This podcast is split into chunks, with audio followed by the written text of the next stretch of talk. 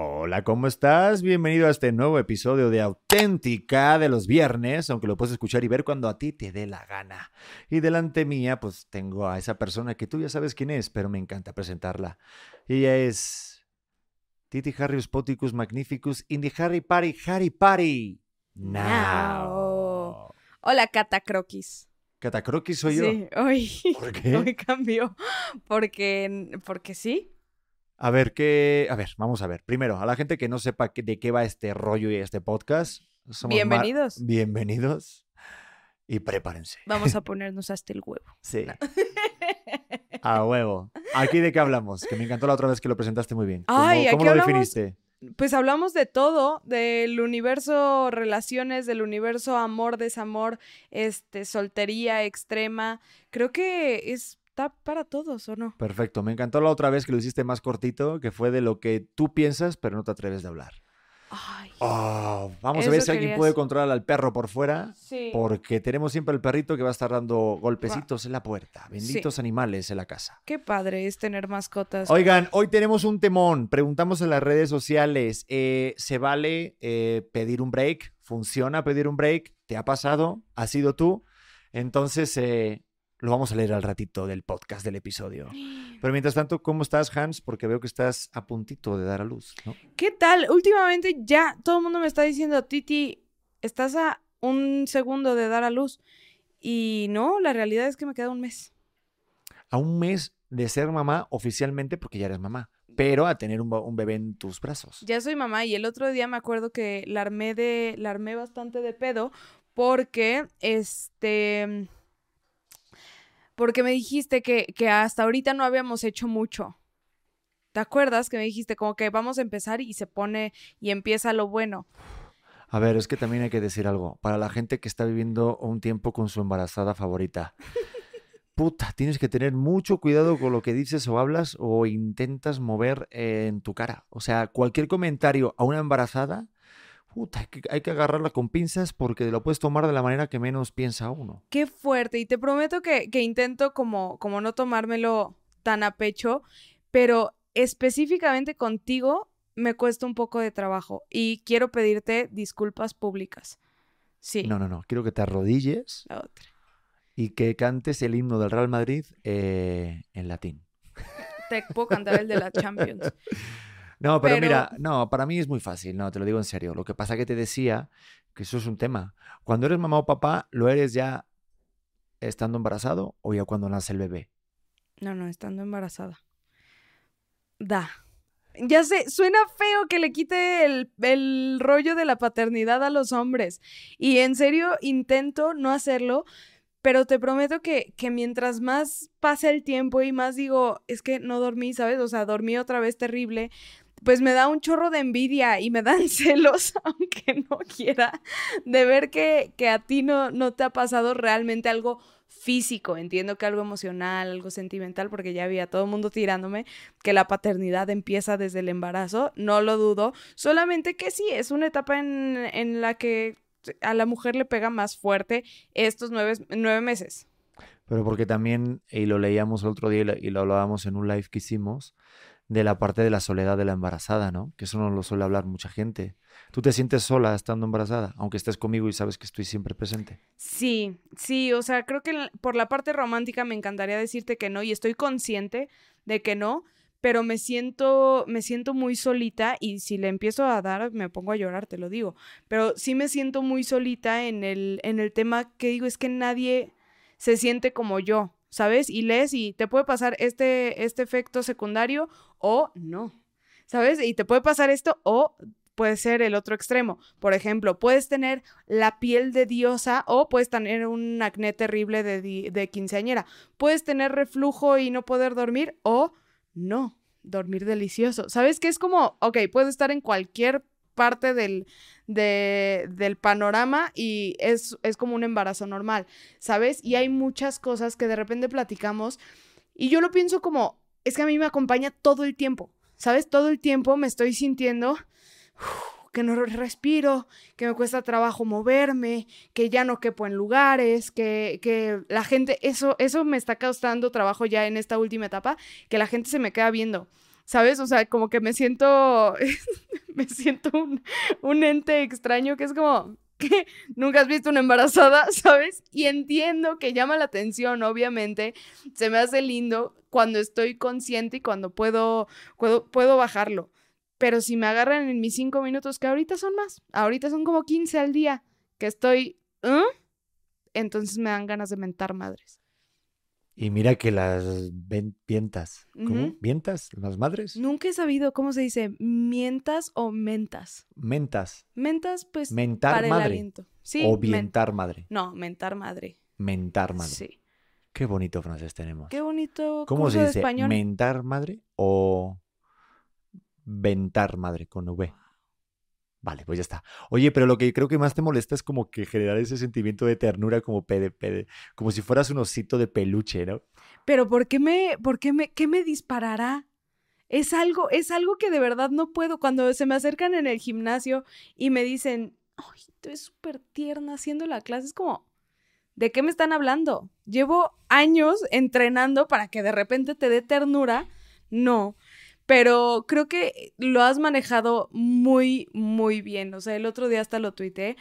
No, está muy cañón que no te has quejado ni una vez por agacharte a abrocharme las agujetas cuando, cuando ya, desde que ya no puedo, que, eh, o sea, eres un caballero y está, está muy cañón que no tengo que, que pedírtelo o decirte, oye Pedro, como que me duele estar aquí o, ¿sabes? Ahorita nos pasó que estábamos en un evento y yo estoy en, el, en la etapa de bochornos muy fuertes, muy, muy fuertes. Hacía mucho calor en el evento y yo ya, yo no podía, te lo juro, me presentabas a gente y ya no podía pensar.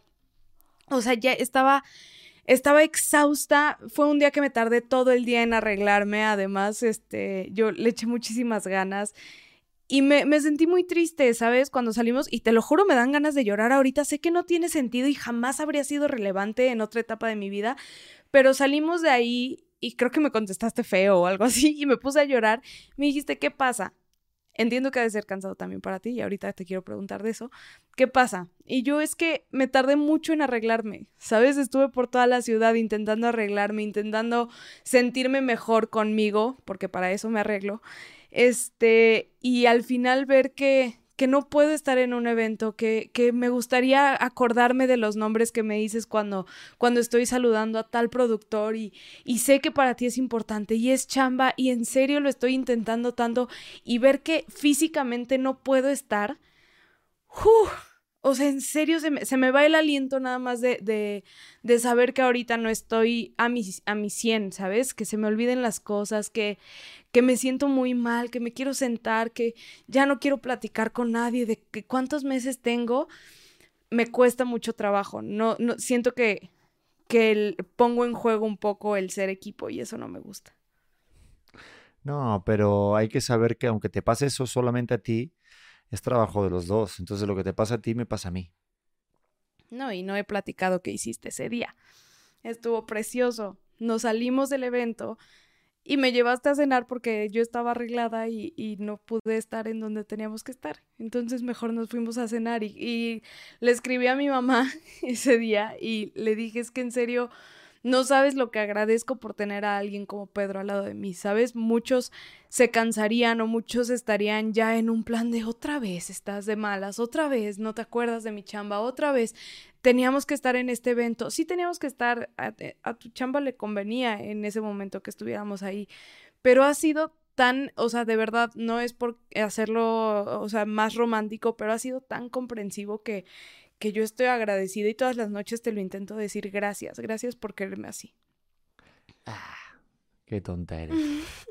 En serio, sí, sí lo pienso. Mira, yo lo hago encantado porque es trabajo de los dos. Y te digo que a mí no me... Como que no me surge una... No sé, no es como un obstáculo mayor que es algo donde no me pueda mover. Y prefiero yo estar contigo y ahorita el último mes, que es el último arreón ya, y pues, yo lo hago encantado. Y aparte, mira, estás hablando de algo bien importante y el otro día te lo comentaba para tratarlo aquí, y es la caballerosidad. La caballerosidad creo que, pues que la malentendimos después de un tiempo. Y esto, por ejemplo, no te lo tomas como si fuera un caballero de que te estoy poniendo, no sé, como que estoy diciendo que tú no vales, sino simplemente el, no sé, ser caballero o la caballerosidad está buena cuando, cuando es hecho o cuando está realizada para el equipo. Cuando, cuando tú eres caballero con un sentido de equipo, es cuando funciona, no porque no crea que tú seas capaz de hacer algo. Entonces, la caballerosidad es realmente como una parte de equipo en la pareja. Y eso creo que suma. Y de hecho hasta alimenta algo bien bonito.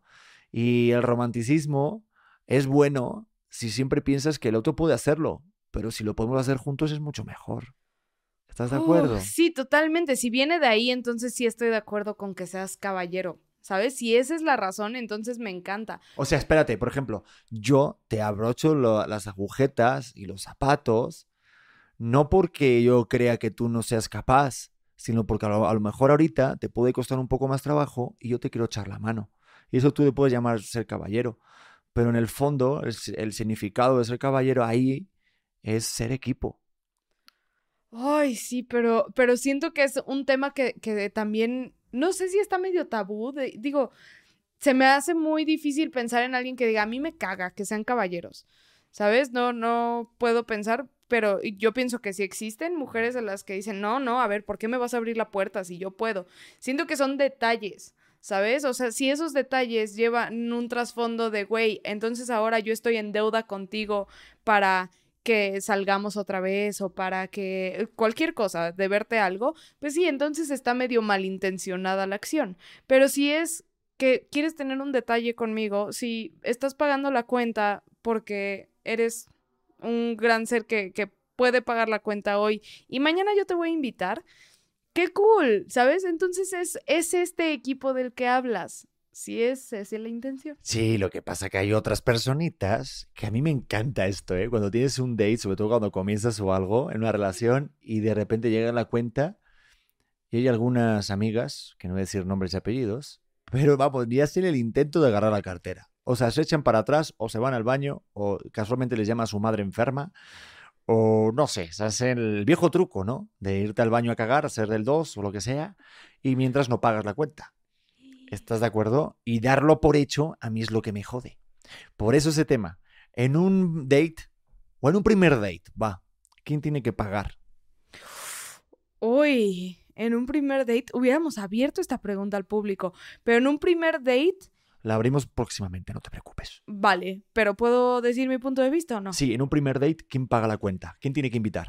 Yo pienso que puede pagar cualquiera de los dos, así como tú me puedes invitar, o sea, ni siquiera estoy diciendo que 50-50 a huevo, ¿sabes? No, a ver, oye, yo te invito, tú me invitas al rato o tú me invitas el siguiente date. Para mí, para mí, ese es un, güey, va a haber siguiente date, ¿sabes? Cuando, cuando sí te dan ganas de invitar y que dices, ah, sí, va, yo invito a la siguiente, ¿sabes? O sea, como que es un, no sé, hasta medio coqueteo se me hace, pero así como que regla de ellos pagan porque es el primer date. Por Dios, o sea, ya no siento que estemos en ese, en ese punto. Si te sientes a gusto pagando 50-50, adelante, pero, pero yo, yo no tengo ningún tema invitándote. O nunca tuve. No, nunca. De hecho, fue una de las cosas que dije cuando una vez me invitaste a una terraza ahí en Revolución, en Chachachá. Qué Me delicia. acuerdo que me dijiste, Pedro, te voy a invitar. Digo, ok, bueno, pues muchas personas que dicen eso. Me viniste a recoger en tu carro, fuimos a cenar, no me dejaste pagar, porque una cosa es invitar o querer invitar y hacerte que quieres, eh, que quieres invitar. Porque hay muchas maneras de, no, no, por favor, pero y la tarjeta en tu cartera, ¿no? No, por favor, no me invites. eh. Venga, anda. Tú y yo sabemos que quieres que te invite yo, entonces calla la puta boca. Cuéntanos cómo, cómo son esas maniobras de las mujeres, porque te lo juro, no tengo idea cómo la aplican, me daría mucha pena. Ay, a mí me encanta esa de que de repente tienen la bolsa y tienen como 40 compartimentos para que la cartera está dentro de una caja y una bóveda con una clave que tiene que ser el logaritmo de no sé qué número y que tiene que coincidir con el nacimiento de su puto abuelo. ¿Vale? Sí, claro, y la aplican En- seguido. La aplican seguido. De hecho, la aplican más, y esta es la escala de Barney Stinson, cuanto más buenas están, menos pagan. ¿En serio?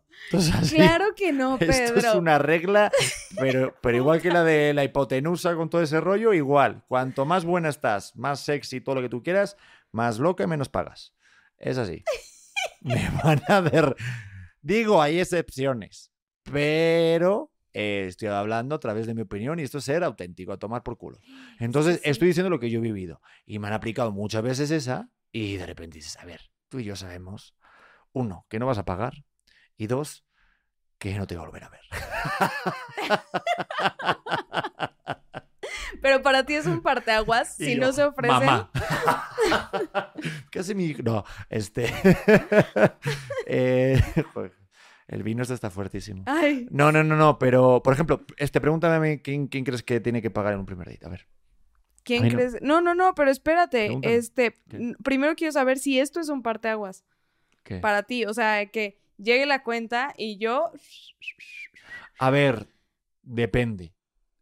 Depende de lo que quieras o qué objetivo tengas con eso. Ay, a ver. Si estás pensando en el Tragatrusquius y Fruskius, Ajá. por ejemplo, si estás pensando en un Tragatrusquius, pues da igual, es una inversión. Piénsalo como una inversión, ¿no?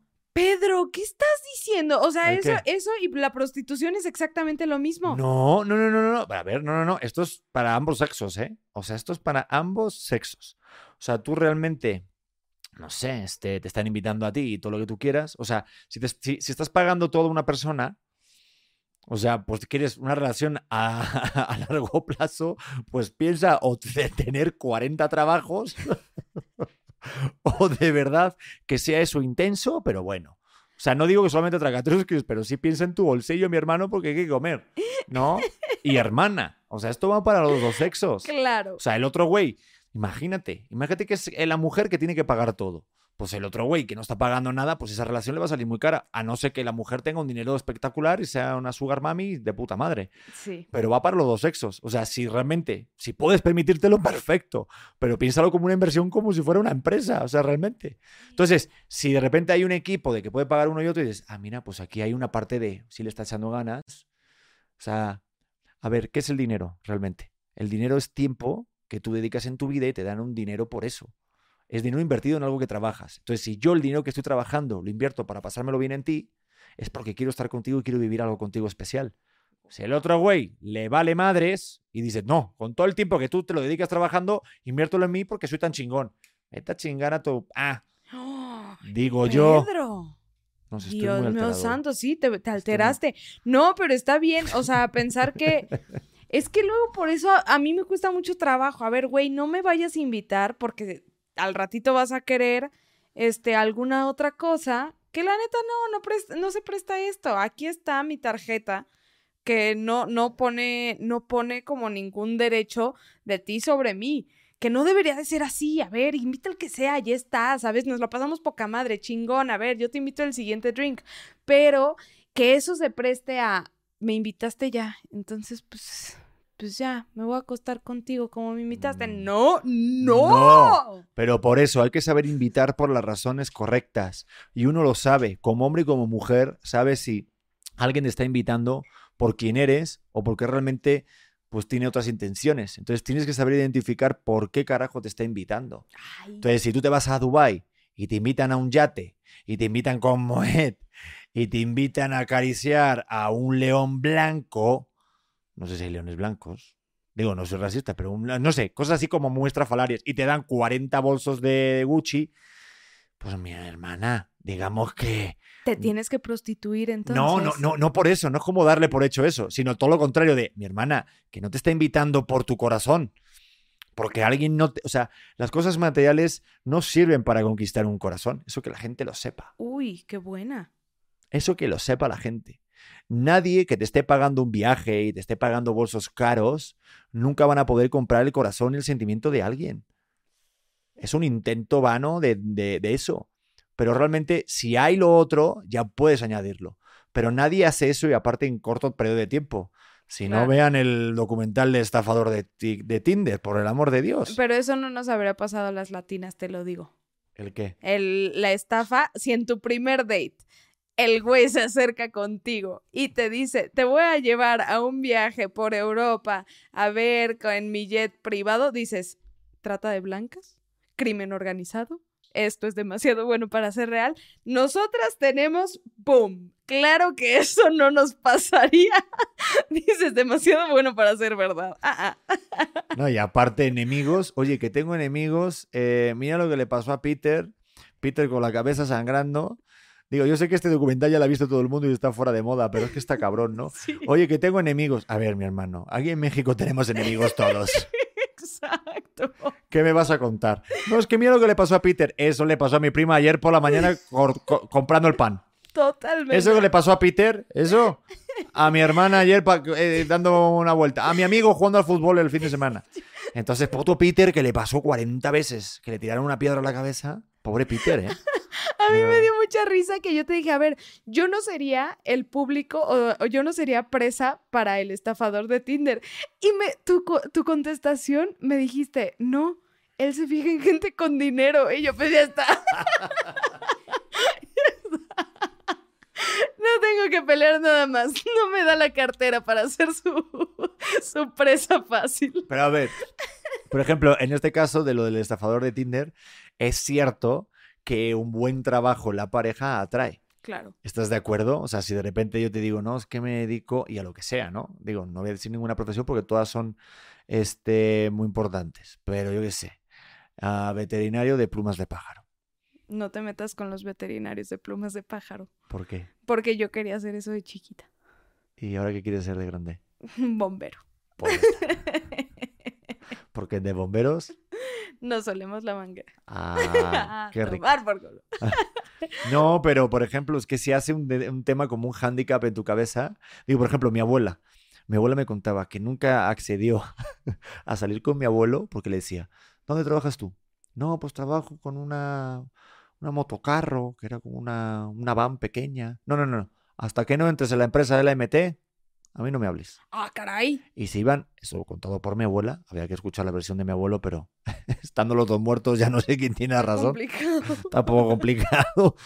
Pero me lo contaba mi abuela y me lo decía con una sonrisa y me encantaba, ¿no? Como de decía, no, no, tú métete en la empresa. Y era una empresa de transportes, MT, ¿no? De, de Madrid. Y hasta que no se metió mi abuelo en la empresa, no empezó a salir mi abuela.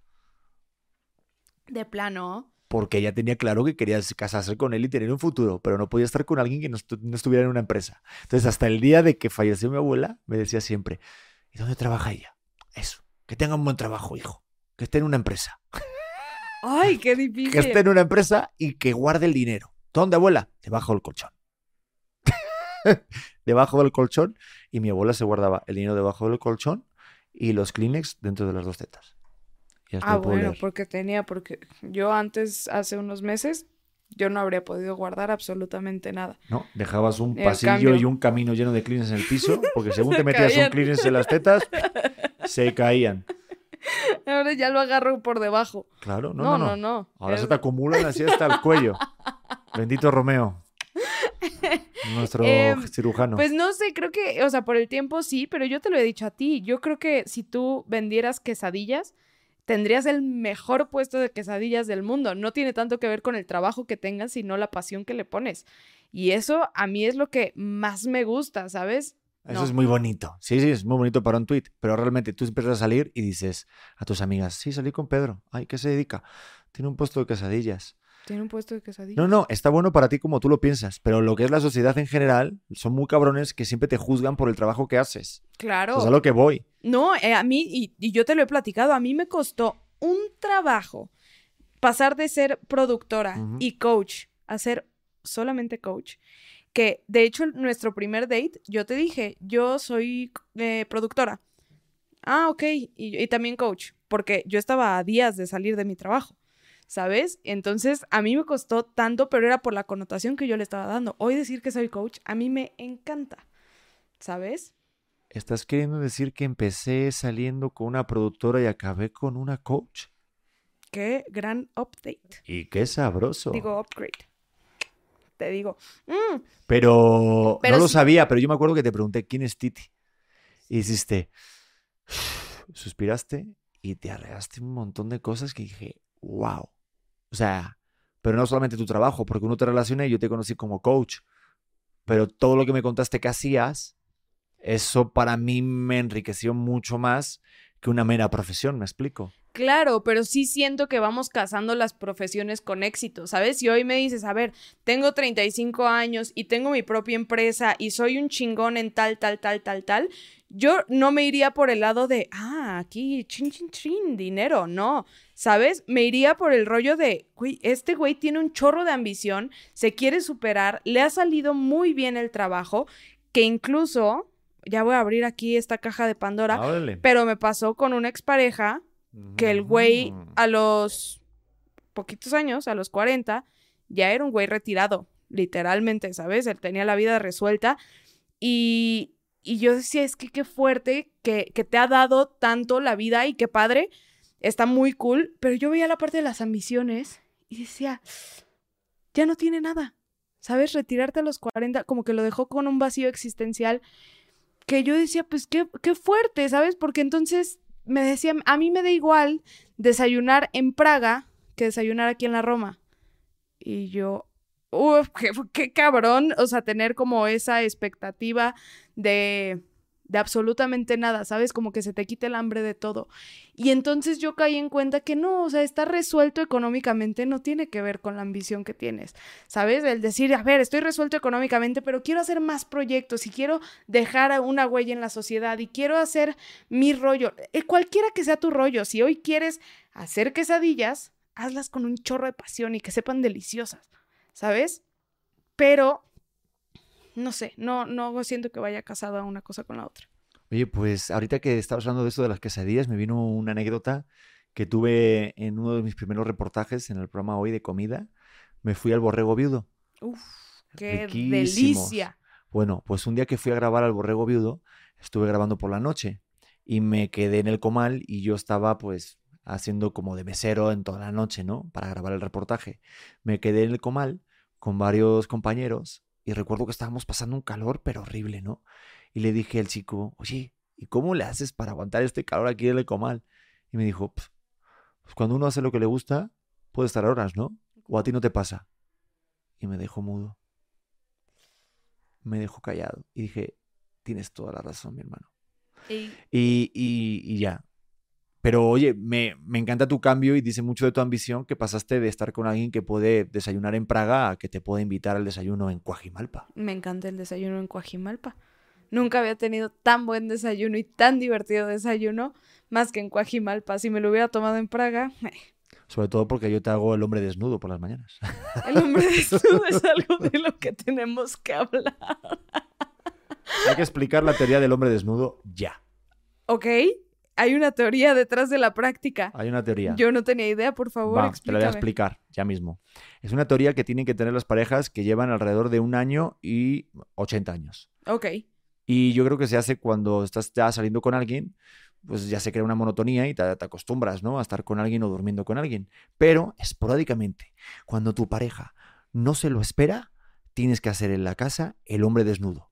¿En qué consiste el hombre desnudo? En correr a lo largo de toda la casa gritando hombre desnudo, estando desnudo.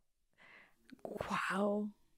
Así, querido amigo, crearás una gran empatía y tendrás un poco de frío ahí abajo. Pero sobre todo crearás una gran empatía con tu pareja y será muy divertido. No, y, y el día que hiciste el hombre desnudo, porque ojo, sí lo hizo, sí hizo el hombre desnudo, yo dije, esta es la mejor idea del planeta. Yo apliqué el hombre desnudo al día siguiente.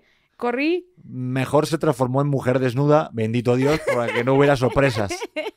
Porque puede haber una sorpresa. Pero... Eh, y se aceptan las sorpresas, ¿eh? Mm, sí, claro. Que... Pero ahorita estaría raro que te dijera, oye, Pedro, sorpresa, ¿no? Digo, ya después, a un mes de parir, estaría un súper poco raro. que- despistado he Sí, estado sí, últimamente. sí, Pedro, sí, ¿has sí. estado últimamente prestándome atención? Digo, ¿por qué? Eh, ¡Hombre desnudo! ¡Hombre desnudo!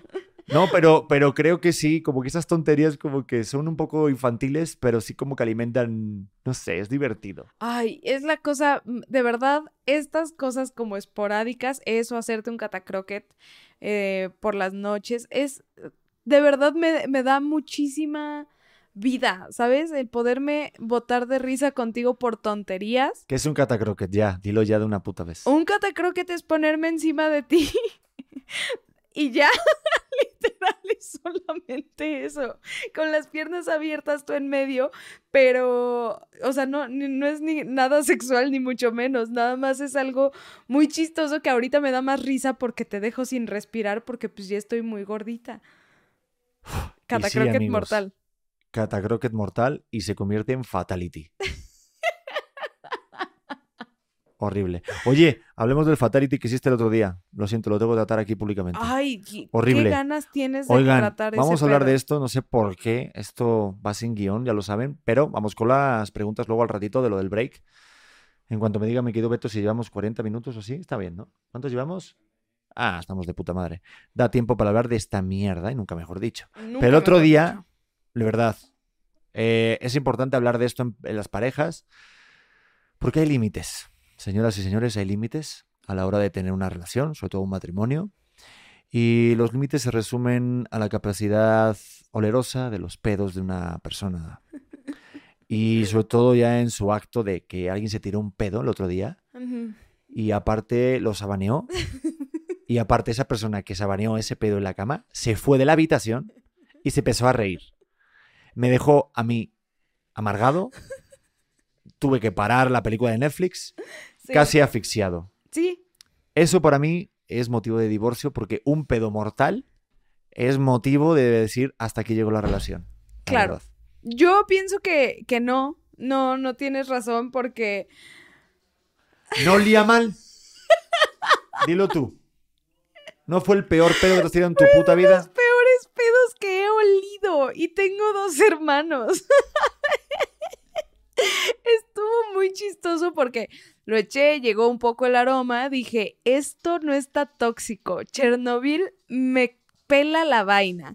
No, no, no, no, no, estuvo, la verdad estuvo muy eh, poco adecuado para el momento romántico que estábamos teniendo, que era noche de pelis, pero, pero bueno, eso es lo que mantiene la flama viva.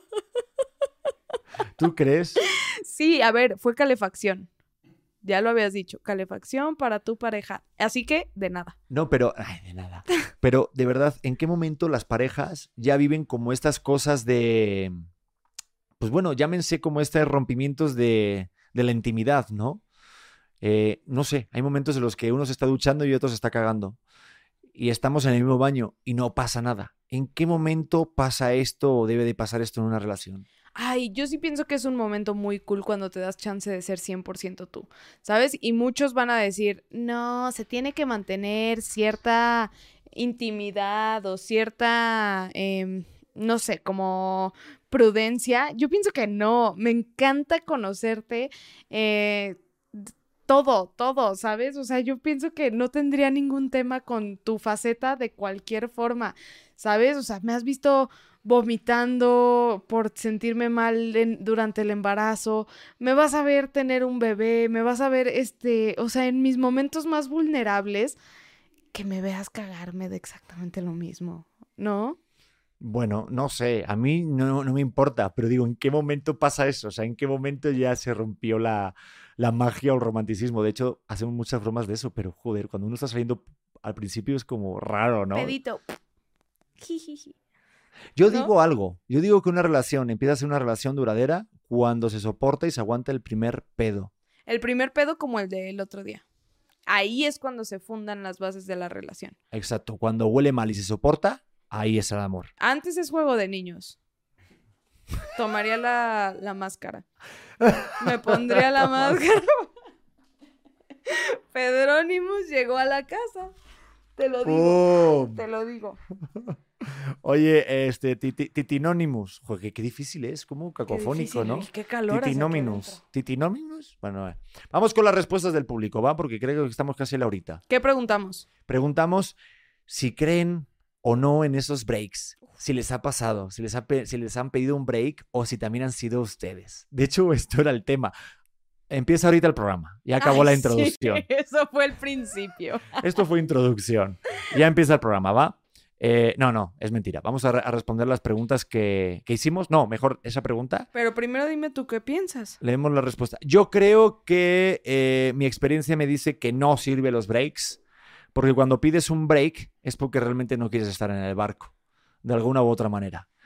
bajo mi propia experiencia. Hay gente que le ha servido ese break. Al que los haya servido, yo e insisto y digo, y coincido con muchas respuestas de mis auténticos que nos están viendo y escuchando. Y es que cuando alguien pide un break es porque quiere estar con otra persona. Tris, tras, trus, trancan, trinqui, plonk. Pues. Yo creo. Yo pienso que los breaks sirven si no son planteados como breaks. Como, eh, pausa, nos vemos al ratito. Mm, mm. Así no creo que funcione. Si el break está con la, con la base de, eh, este... ¿Qué estoy, ¿Qué estoy diciendo? No, lo del break. Estás diciendo que estás diciendo que si es como pausa. Ajá, si es como pausa, no. Si el break está fundado en, güey, ahorita no podemos estar, no podemos estar, pero no se plantea como break, entonces, este, se vale, ¿sabes? Que la gente, que la gente pida un tiempo, un espacio, sí. Ok, vamos a ver qué respondió la gente, ¿va? Venga, vamos a darle. Si ese break es bien intencionado, ¿eh? A ver, yo, yo tengo por ahí una, una larga. Ay, ¿dónde la tenía? Creo que te la envié, ¿no? Ah, esta es buenísima, va. No voy a leer la, el nombre de la persona, va. Preguntamos si creemos o no en los breaks, en los times, en los tiempos que piden, esos descansos. Va, eh, a eso contestó, justo me pasó antes de casarme, ya estaba comprometida, me dijo que quería un tiempo, que pensáramos bien las cosas y acepté. Hasta ahí todo bien, ¿verdad? hay otro mensajito. Y a los seis meses supe que ese break era definitivo. Ja, ja, ja, ja, ja. No creo que se tuvo que reír en ese momento. Se casó con otra y ahora ya están esperando bebé. Y me quedé caída de payaso. Me quedó esa amarga experiencia y jamás acepté que me volvieran a hablar de matrimonio. Tin tan. Ay, está muy fuerte lo que no aceptaste que te volvieran a hablar de matrimonio, pero pero sí que mal pedo. Decirte, we were on a break, y de repente ves que está, que está en boda con alguien más. Yo tengo que decir algo. ¿Qué? A una expareja que me dijo que quería tener familia e hijos conmigo, les dije que no estaba en esa etapa y corte a, empieza a salir contigo y estamos esperando un hijo. Pedro Prieto, no puedo. Eh, pero en mi eh. defensa digo que nunca dije un break. Dije, no, definitivo. Esto no es lo que quiero en mi vida. No quiero hijos ni casarme. Corte A, casamiento con Elvis en la Vegas y estoy esperando a un hijo. Y a ver, nada más para, para poner en contexto, esto fue mucho, muchos años después. ¡Ay, no! Ya, el silencio todo. Parece ser, parece ser que no hay más tiempo para el podcast. Eh, vamos con la siguiente respuesta. ¿Te parece que leas alguna respuesta y que no sea nosotros y que, y que no expongamos tanto nuestras vidas personales? ¿Te parece? Ni a personas que no están en esta habitación. ¿Te, late? Uy, hasta mira. ¿Te entró calor? Eh, Échale. No. Yo sí me doy un, yo sí me doy un break con mi esposo, es un break para siempre. ¡Hala! Pues. Pues sí, eso. Pero está bien pensar como que no hay otra opción. Muchas veces lo pensábamos. Antes de casarnos, el hecho de casarse a veces te plantea como que no, te, no hay una escapada fácil, una salida fácil. Y eso mentalmente, eso de tener breaks y tener tiempos, si estás acostumbrado a hacerlo, es como el tema que queríamos hablar en el podcast y que era el miedo al compromiso, pero se nos fue totalmente el pedo. En fin. Pero es que yo siento que en vez de break, porque la, la respuesta en común fue, este, si te pide un break es porque hay alguien más. Yo pienso que lo más sano, y te lo he dicho, es mejor tener ciertos pases libres. Ah. ¿Y a quién tenemos? Ay, tú sabes quién es mi pase libre 100%. Y si lo está, si lo está viendo y si lo está escuchando, que me considere, por favor, Mijares. sí. Sí, sí, sí, sí. Mijares es mi pase libre top uno del planeta. Pero sé que no se entiende, sé que la diferencia de edad sería un impedimento para lo nuestro, pero bueno, ese sería mi Digo, ya lo bueno es que inventaron pastillas, así que no te preocupes por eso. Mijares sería mi break. Mi pase libre, no sería un break. No te pediría un break por Mijares, te pediría un pase libre. Oye, Bueno, mi amor, eh, me encontré a Mijares y me está diciendo que él y yo y soldado del amor le diría, ah, sí, ahorita no puedo, pero dame unos meses. Bueno, Bueno, yo solo digo que después de eso, una ducha bien dada, ¿eh? Y con estropajo y tallando. Y bueno, ¿yo cuál te dije que fue mi pase libre? Porque te dije también mi pase libre y no se aceptó, no sé por qué. ¿cuál? ¿El, el que me dijiste en serio? Que probablemente sí escuché esto. ¿María León? ¡Vamos! Pero María León sí es su amiga, no entiendo, o sea, Bueno, pero es un pase libre. Dijimos, ¿qué pase libre puedes utilizar? Y dije yo, María León. Se acabó. pero no puedes usar, o sea, no puedo decir, eh, no puedo decir Antonio, el de mi trabajo, ¿sabes? O sea, no puedo hacer eso. Eso no es un pase libre, un pase libre es alguien medio inalcanzable, pero no tanto. Bueno, para mí es medio al- inalcanzable. ¡Es tu amiga! Pero no, no nos vemos desde hace tiempo, así que, bueno, lo dejamos Bueno. abierto y que la gente decida. ¡Qué locura! ¡Qué loco! A ver, guapísima es, pero la veo muy cerca. Bueno, yo la quiero ver más. es broma, es broma. A punto de ser papá, A señores. punto de ser papá. Eh, ¿qué, qué hacemos? ¿Leemos Pero otra bueno, más? A ver, una más para que no te pongas nervioso. No me puse nervioso, expuesto. ¿eh? No me puse nervioso, ¿eh? Estás muy expuesto. Eh, venga, vamos con otro. Eh, no voy a decir tampoco el nombre. Dice, jajaja, me lo pidieron y al instante puso su relación con otra persona. Jajaja. Mm. Break igual a otra persona. Te digo, esa fue la opinión en común. Sí. Solución, pases De hecho, otra persona. Vamos a leer la respuesta. Cintia, esta porque no me dijo nada que no dijera el nombre. Dice, ni de pedo. Significa que se quieren tirar a alguien sin culpa para luego volver a hacerlo. Esa estuvo fuerte. Qué fuerte declaración. Yo estoy un poco de acuerdo. Y la mejor que dijo Claudia, 7583, dijo, los únicos breaks que están bien son los del trabajo, no de parejas. Ay, sí. Bendito Dios. De acuerdo, de acuerdo, de acuerdo. De repente decir me voy a desconectar del trabajo es justo y necesario. Pero si dices me voy a desconectar de la pareja, replanteate la relación, A huevo. ¿no? Sí, y yo no me la replanteo la nuestra porque está bien chida y bien divertida como estos episodios. Me encantó estar aquí en este episodio, me quedé a Titi Harrius. Me encanta, me encanta Hans. Eres lo a, máximo. a toda la gente que esté escuchando y viendo esto, por favor, si les gustó y crean que tienen un amigo o una amiga que les puede latir y les pueda servir este episodio, para lo que sea, les mandas ahí como una indirecta, dale a compartir, se los reenvías, es muy fácil, en cualquier Spotify o en Amazon o en- hasta en YouTube, les envías la liga y que se diviertan. Que se diviertan y que nos pongan cinco estrellas en Spotify. A huevo, ¿vale? ¿Vale? Para que nos pongan en el top 10 y ya vemos qué hacemos. Nos vemos el siguiente. Nos vemos el siguiente, va. Qué bueno estuvo esto. Sí, ¿no? Me caes muy bien. Esto es No. auténtica, no te pierdas el siguiente. Dale a, suscri- eh, a suscribir. Joder, ya me trabé y todo. Dale a suscribir y nos vemos en el siguiente episodio. Adiós.